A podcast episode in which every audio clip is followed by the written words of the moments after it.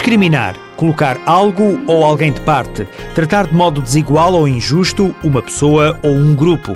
Esta realidade, a da discriminação, garante Maria Eugénia Saraiva, continua a ser a dos seropositivos. Para a Presidente da Liga Portuguesa contra a SIDA, é uma ignorância persistente com reflexos no dia a dia dos portadores do VIH.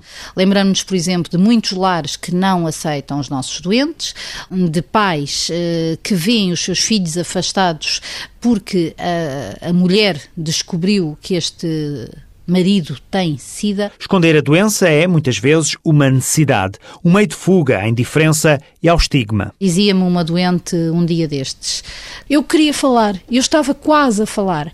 Nesse dia apareceu um programa na televisão e aquilo que eu ouvi de uma familiar próxima foi: Ah, estes idosos têm aquilo que merecem.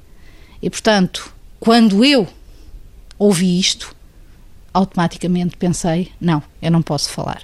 Integrar é a palavra de ordem, afirma Maria Eugénia Saraiva. Está ainda por alcançar a meta da mudança de mentalidades. E já tem 20 anos o trabalho da Liga Portuguesa contra a SIDA no apoio a infectados e afetados pelo VIH. Esta discriminação não toca apenas aos doentes, aos seropositivos, toca muitas vezes aos próprios familiares.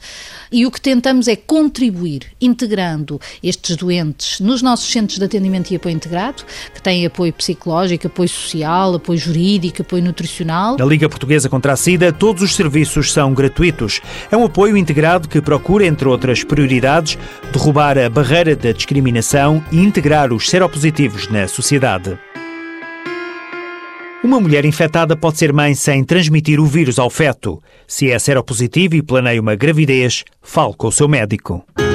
Alerta SIDA, uma parceria TSF, Associação Portuguesa para o Estudo Clínico da SIDA, com o patrocínio Bristol Myers Squibb, Farmacêutica.